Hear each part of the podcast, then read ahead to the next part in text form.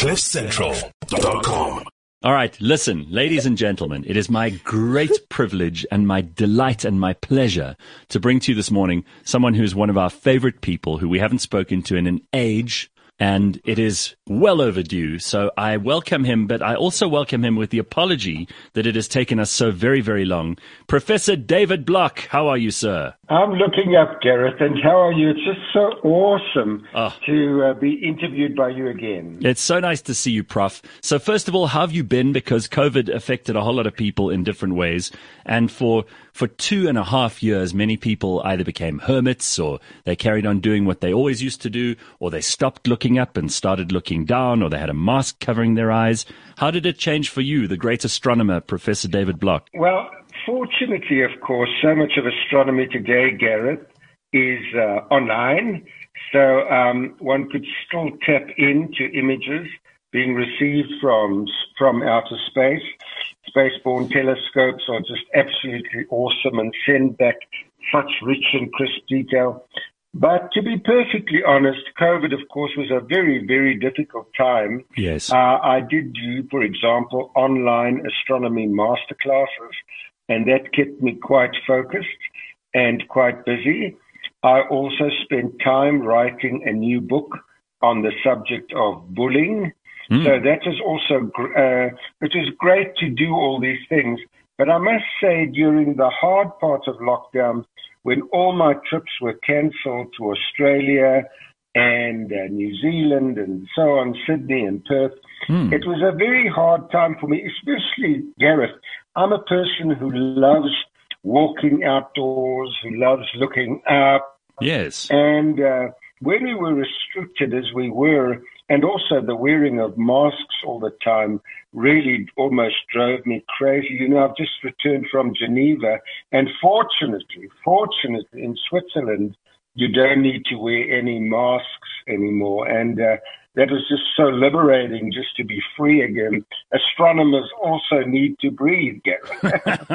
All right, so Prof, listen, I mean, I, would love to, to do a more comprehensive catch up with you, but people are, um, are fascinated by two things at the moment that I needed your expertise and your experience to help me understand. First of all, uh, we haven't spoken about any massive uh, moves in the world of physics for a very long time, and I know that's something as well as astronomy that you're very, very interested. Of course, the two are linked. But there's this picture. Yes. There's this picture. Is the clearest picture we've ever seen of a black hole in the universe, yes. and I mean, a lot of people were disappointed by this picture, but I'm sure that astronomers all over the world have been blown away by what this means. And we did have some kind of a picture not so long ago. Um, that was there was a little bit more fuzzy around the edges. It didn't really mm, give us much mm. of an mm. idea of what was going on. Yep. How excited should we be about this picture of the black hole? And I'll I'll put it up while you tell us what it all means. All right. So Gareth, this is absolutely stunning stuff. I mean, this is the start of which dreams are made. You know, when I was 19 years old, I wrote a paper on Schwarzschild black holes, you know, non-rotating Schwarzschild black holes. And I understand the math, but you know, we've known, we've known for many years, Martin Rees and others predicted many years ago that there may be a supermassive black hole at the center of our galaxy. But we never had the the capability, the technical capability to do this. You know, Gareth, we needed a telescope the size of the Earth. I want to repeat that. We needed a telescope the size of the diameter of the Earth. And we've got one. It's called the EHT, the Event Horizon Telescope. Wow. And uh, it, it, it, it literally is a 10,000 kilometer effective dish it's not one dish. it consists of many little telescopes dotted around the globe. There's one in Antarctica, there's some in Hawaii, there are others in Chile, and so on and so on. And the James Clerk Maxwell telescope and others. And so it's called VLBI, Very Long Baseline Interferometry. And if you have a telescope with the effective size of the Earth, you can turn it towards the center of our Milky Way in the constellation of Sagittarius and try to image the uh, supermassive black hole there because we've known for many, many years mm-hmm. that stars are orbiting the center of our galaxy at remarkable speeds. And they are, that is exactly what you're seeing in that orange ring over there, is you're seeing gas at millions of degrees centigrade and more, swirling and twirling around this uh, black hole at the center. And uh, uh, matter is feeding in all the time. We call astronomers call this a, a supermassive black hole predicted by Martin Rees and Donald Lynden Bell and uh, others. Uh, um, Professor Genzel has done remarkable work on imaging the stars around the supermassive so, Prof, black hole. I mean, it, can you explain to us how far away that is? Um, it's very difficult for, for ordinary folk who are not in the world of astronomy, people like me, who who when we, when you talk about light years and you talk about how far away this is, can you perhaps explain to us that picture, why it's significant, and and why for many people it just looks like a, a kind of a hazy orange circle. Um, mm. When we consider the distances involved here, that's really what makes it so spectacular. Explain that to us. I think that um, it's a very poignant and brilliant question, Gareth, and um, we are looking at, at we are looking at a distance of 26,000 light years. Now, light travels 300,000 kilometers per second, um, as you know, in vacuum. So what has happened is that the photons from this um, ring have taken 26,000 years to reach the radio telescopes on Earth. So we are looking back 26,000 years in time towards wow. the very heart of the galaxy. But there's something very important about that. At the very heart of our galaxy, if you look up at the Milky Way, the Via Lactea, what you see is very dark patches in the Milky Way, cosmic dust. And of course, I've been a prof of cosmic dust for 30, 35 years, somewhere around that. But um, the, the difficulty is this, Gareth, you can't probe that dust optically, you're looking through 26,000 light years, much of which is just dark smoke, if you like, mm. as the late Mayo Greenberg used to put it. And uh, light, you know, 300,000 kilometers per second in vacuum, um, one light year, you know, 10 to the 12. I mean, it's just unbelievable. The, uh, the detail. We are literally looking back 26,000 years into time to a supermassive black hole whose mass, and this is very interesting, the mass of that dark area yes. is four million times the mass of the sun. Four million times the mass of the sun. So you imagine this, Gareth. You take the sun, that's one solar mass. You take two suns, that's two solar masses. You take 12 suns, that's 12 solar masses. This is 4 million uh, suns, if you like, have collapsed under the force of gravity this to is amazing. such an extent that nothing can escape from it, not even light traveling at 300,000 kilometers per second in vacuum. Not even light is able to emerge from that dark area inside the orange ring. That's the majesty. That's the grandeur. That's the splendor of this discovery, a supermassive black hole in this at the center of our galaxy. Prof, I, you, you speak about this almost in, in poem. You don't even you don't even speak of it in prose. I can tell how much you love it, and you make the rest of us love it. But the the other thing about this, obviously, and you, you already indicated this in, in the previous statement you made, is that it proves things which up to now were just theories, right? I mean, there's so many people who theorize yes. about what yes. happens and how how a, a black hole might work, and and in this case this photograph actually gives us visual proof, even if it was 26,000 years ago, of mm. what hmm. of what one of these things looks like. That that is a phenomenal achievement. That that gives credence to all the theory. Hmm.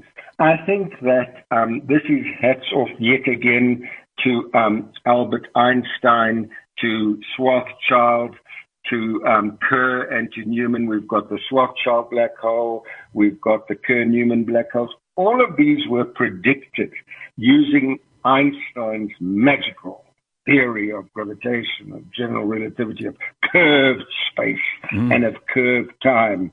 But as you've said, we've never, ever, ever been able to image a supermassive black hole uh, of mass four million times wow. the mass of our sun at the very heart of our smoky, if you like, filled with cosmic dust Milky Way. And uh, it's an extraordinary validation of Einstein's theory of general relativity. You know, Gareth, normally we've known about black holes for many, many, many years, but to be able to observe a supermassive black hole at the very heart of our own galaxy, as I say, takes a telescope of around the diameter of the Earth. And it is a huge validation to um, to Albert Einstein. But you know, on a much lighter note, Gareth, I loved a little um, cartoon uh, which I sent to you by Zapiro. Yes, I got and it. He's got this orange ring over there with Eskom at the center, you know, sort of a bit of um, load shedding. I just love a supermassive black hole at the center of our galaxy. Einstein himself, Einstein himself couldn't predict this, and you see all these puzzled faces at the end of the telescope there, and you see Eskom at the very heart, the supermassive black hole. I think this is just, you know, hats off to Al Zapiro as well. Yeah, it's, absolutely. so remarkable. But yeah, this is the power of math. So, Prof, yeah. I, I, just want to go down a little um, side road here quickly because this is the stuff that you, you think about and, and work on all the time while the rest of us are going about our daily work. Um, there is there is all kinds of, of new work being done, and there are new theories being posited, and there are still some questions being asked around issues. And you, you kind of hinted at this as well when you talk about those dark parts of the universe that we can't really see. Mm. We can't we can't, we can't mm. figure out what that matter is. And people talk mm. about about dark matter and about also dark energy and what those might be. Mm. Uh, mm. How, how much development have we done in the way of trying to figure out what these other mm. forces are that make the universe mm. expand faster than it should?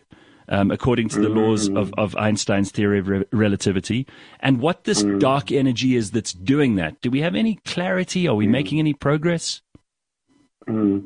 Well, that's just such a lovely question, Gareth. And of course, there are two constituents in our universe of which we know very little. There's dark energy and there's dark matter.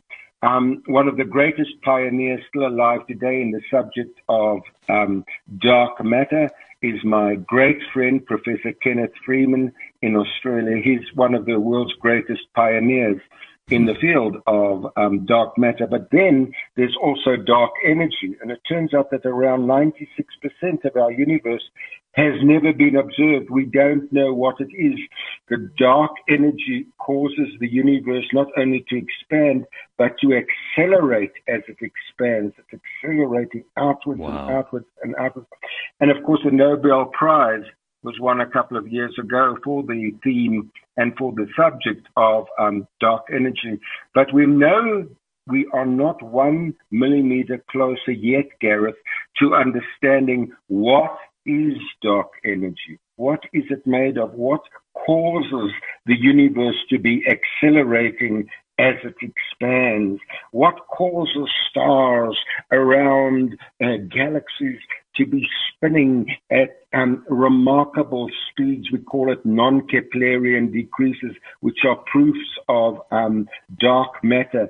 Dark energy and dark matter form two of the most gr- two of the most beautiful, two of the grandest, two of the most majestic concepts in our cosmos. 96% of our universe is consists of dark energy and dark matter, but we haven't come one millimeter closer yet to what it really is. We've got all the evidence in the world that it's really there, but we don't know what dark energy and what dark matter actually consist of. Phenomenal. Um, some of this stuff is quite mind bending, but if we bring things back close to home for just a second and we talk about the observable astronomical bodies that uh, that we, we can see with the naked eye, that the moon. Um, there was a lot of excitement on Monday, Prof, and I'm sure that you were observing the moon. And we actually got a picture from Cassandra, who listens to us. She sent me this pic of mm. the of the, the eclipse on Monday. I don't know if yes. you can see that nicely. It, it's in the middle of the screen there. The, the it's moon, beautiful. It's absolutely beautiful. The moon was, was sort of a, a, a, red. They call it a blood moon. Can you can you tell us what mm. this what this is?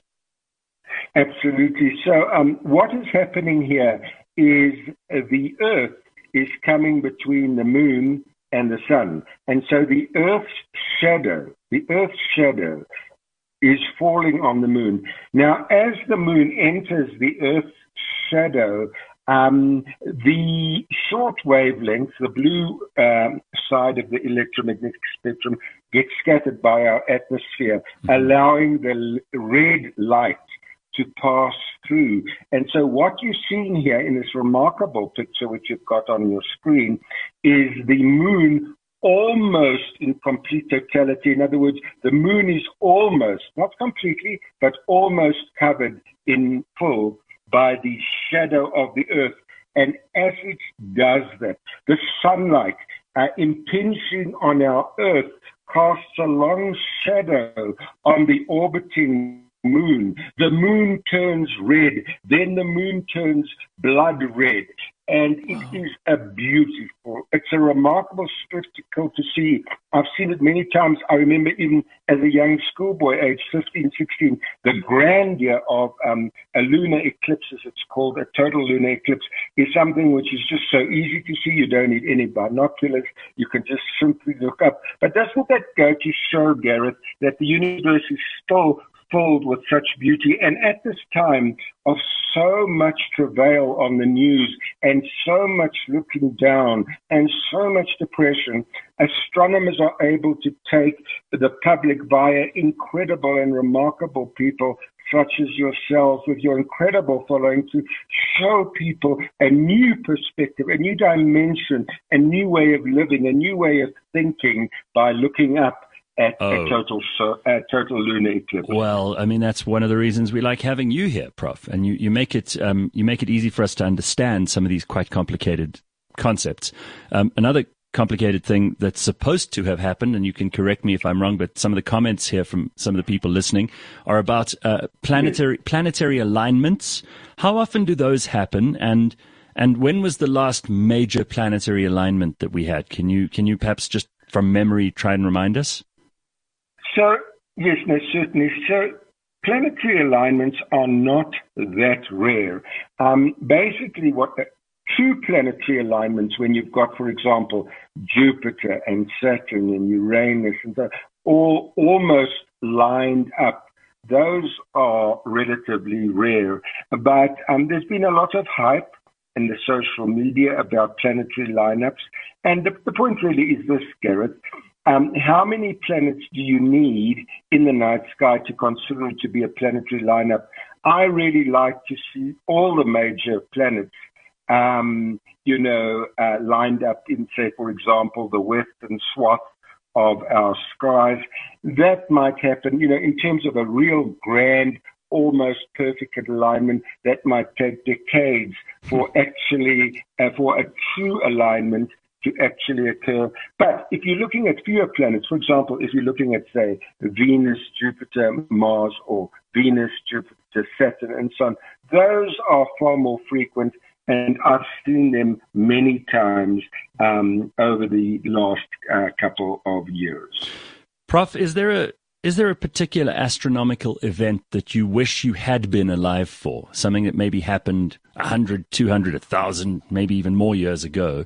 Um, is there a thing that would have been observable, even if you hadn't had today's technology, that you wish you'd been alive for in the past? Well, I've never actually been, I've never ever been asked that question before, but yes, you know, there was a supernova, an exploding star in our galaxy. Um, it was just unbelievable. It was observed by um, the astronomer Johannes Kepler, 15, 1600.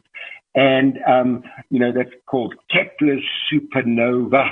Wow. And it was just so magically bright. And just imagine, you know, this cascading these cascading clouds of light impinge under the, you know, the, the a force field, and then you know the star exploding outwards, a supernova. You know uh, that that is something um, which is just so rare in our own galaxy to behold one on our doorstep. And yes, if one was alive at the time of Johannes Kepler, uh, one would have observed this uh, supernova and uh, something like that. I think it's, it's just so rare. It might happen, every couple of hundred years. And uh, that is something, if I were to be alive at, at any given epoch in history, astronomically speaking, I think that would have been something absolutely magical to behold, to actually see this exploding star, the supernova, just looming so bright in the skies. Um, you know, delineated and annotated by Johannes Kepler, but of course we are still waiting for another one to happen on our doorstep. But that's just such a lovely question, and uh, maybe maybe you can still be interviewing me when another supernova wow. in our galaxy well, close it, by actually happens. I mean, it could happen, right, Prof? We we were unable to map every square inch of the sky, so there could Absolutely. be there could be. That's why people have built these enormous telescopes, and we have that that yes. that array in the Karoo in South Africa, which has been doing some interesting stuff recently. Uh, but I'm going to yes, let I'm, I'm going to let Sunil and Simpiwe ask you a few questions because I'm sure they do. Everyone has questions because we all grow up looking at the sky and wondering what it all means. Yes. So Sunil, do you want to go ahead? Yeah, so you, you spoke about the, the, the planetary alignments, which it mm. kind of intrigues me because some people say that there's there's a gravitational shift that happens on Earth at that time. I mean, how, how yeah. true is that? I mean, I yeah. mean, it, does it explain the waves and the, the pool? Yes. Uh, unfortunately, that forms into the realm of science fiction. Um, all that's happening here is you've got the planets orbiting the sun. You've got Venus orbiting the sun. Uh, you've got the Earth orbiting the sun. You've got Jupiter, Mars, Saturn, Uranus, Neptune, Pluto, whatever. They're all orbiting the sun. So every decade or every every 20, 30 years, whatever. It depends on how many planets you want lined up. Um, it will happen that all the planets are in the same area of the sky at approximately the same time. It's got nothing to do with an increased gravitational pull. There's no increased gravitational pull. Gravity obeys an inverse square law. Um, F equals gm1 and 2 over r squared. It means that as you move the planets further and further out, the gravitational force field decreases very, very markedly so. It gets less and less and less. And so what's happening is if you've got, for example, two bodies orbiting, they will, for example, be seen in the same part of the sky at certain times. Then they won't be seen at the same part. Then they will. Then they won't. But the point is, there's, there's no enhanced gravitational hmm. pull during a planetary lineup. It's just an apparent, a visual perspective. It's an apparent alignment as seen from our planet, as all the other planets are orbiting the sun, and from time to time are in the same approximate area of our sky. Okay, okay. Wow. Thank you. I could listen to you speak the whole day, and I, I feel like I just fell in love with like astrology now, and I'm Astronomy. like, please just explain even basic, yeah, like basic things like the Big Bang Theory, like, cause it's mm. like, I could hear you speak the whole day, well, like just you know what? even breaking I down mean, simple concepts. Awesome, now it's like awesome. this is why people pay to go to university and be lectured by people like Prof Block, and there are very few people who are as good at, at what they do as Prof Block is. I mean, just in case you didn't know, for all those people who are meeting you for the first time, Prof, you are also a highly sought after inspirational speaker. You talk about not just uh, astronomy, but many other subjects too. And um, yes. you're also a, you're a fellow of the Royal Astronomical Society of London. You were selected at age yes. 19 to join that. You um, yes. you wrote a research paper on relativistic astrophysics. Um, you've been a visiting research astronomer at the Australian National University, and I think people need to know this stuff. This is a life of work. Um, the European Southern Observatory in Germany, the California Institute of Technology, Harvard University, amongst others. You've published over a hundred astronomy research journal articles, and Prof's uh, research has twice been featured on the cover of Nature, which is a very prestigious uh, journal in the sciences. So this is an absolutely unbelievable list of things, and i have left out so many more. But um, you've received many, many awards, and you've received the University of the Witwatersrand's highest research accolade, which is the Vice Chancellor's Research Award. Um, I mean, Prof, you really do love what you do, and you've made so many other people love what, what you do, right? I think that um, whatever one does in life, Gareth, you have to fall in love with it. Just like you, you know, you've got your incredible following and your magic voice on radio and so forth.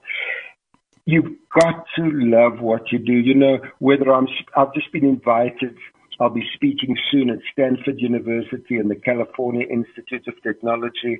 But you've got to love what you do. And I think that there's so much happening in the skies, as we've discussed today, such as the supermassive black hole in Sagittarius, known as Sagittarius A star, that the public must be aware, must be made aware of the incredible um, events unfolding and of other concepts like dark energy and dark matter and so forth.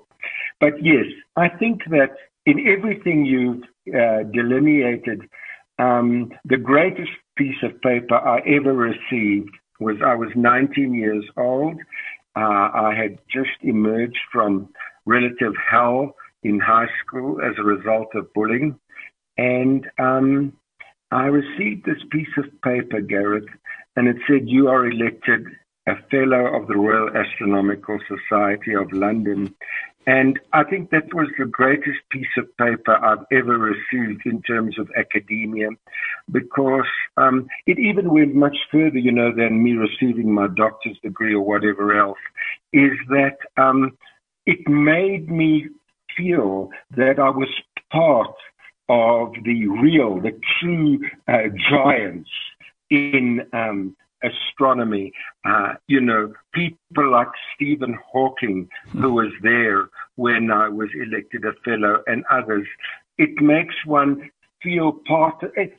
Instead of exclusivity, Gareth, there's the degree of you being included amongst these people. And to me, that is forever etched in my memory bank.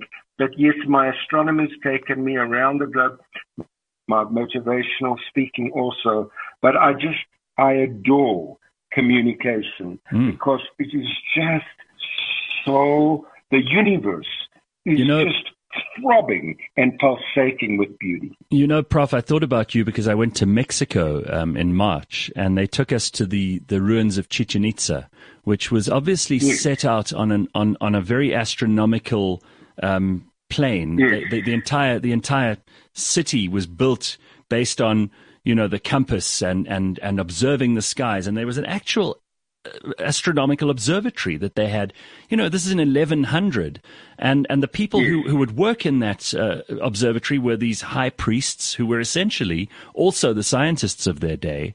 And I thought uh-huh. how how you know fortunate we are to know um, a high priest and scientist of today, and someone who obviously is not filled with mumbo jumbo and all the stuff that perhaps they would have sprouted forth with um, in order to confuse people back in those days. But yes. these days who's interested in pursuing truth, who's interested in, in trying to find the, the realities of the physical and material world, and to be able to hear not only that, but from someone who's a good communicator like you, who's able to explain these concepts to us, is a real privilege. I've, I've missed talking to you, Prof. Uh, I hope that um, yourself and Simpson and so can organize more of these because I just I adore telling your listeners, your followers, um, about these incredible discoveries. And yes, I've been to Mexico. I did. I was an invited researcher there probably about ten years ago. I was um, working at the Astronomy Institute in Puebla. And I went to some of these structures and these pyramidal structures, and I remember going up dozens and dozens. My son Aaron and I, now 30, just climbing up more and more and more and more steps till you get to this flat sector at the top. And you can imagine what to these ancients, you know, the night sky must have looked like, you know, and especially think of this comets.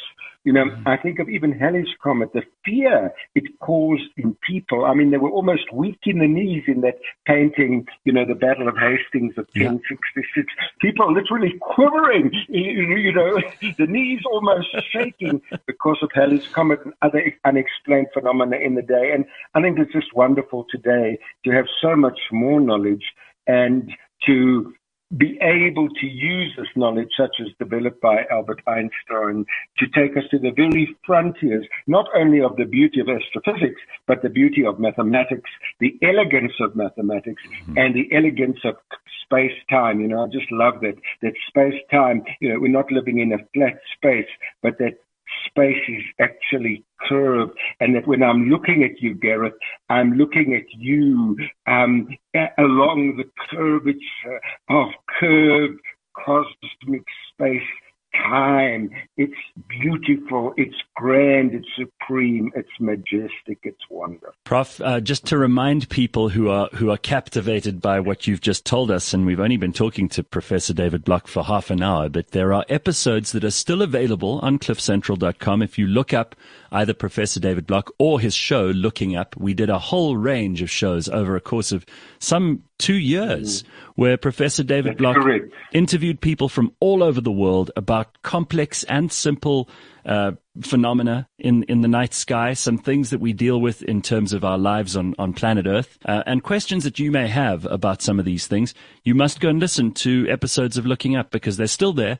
They're available for download. You can listen to them anytime you like, and we'll get you in, Prof, and have a proper conversation and catch up sometime soon.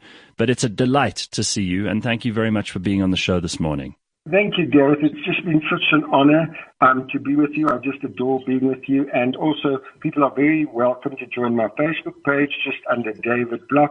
And there we continually update my followers on uh, about recent astronomical findings. But Gareth, Shum Neil, thank you so much.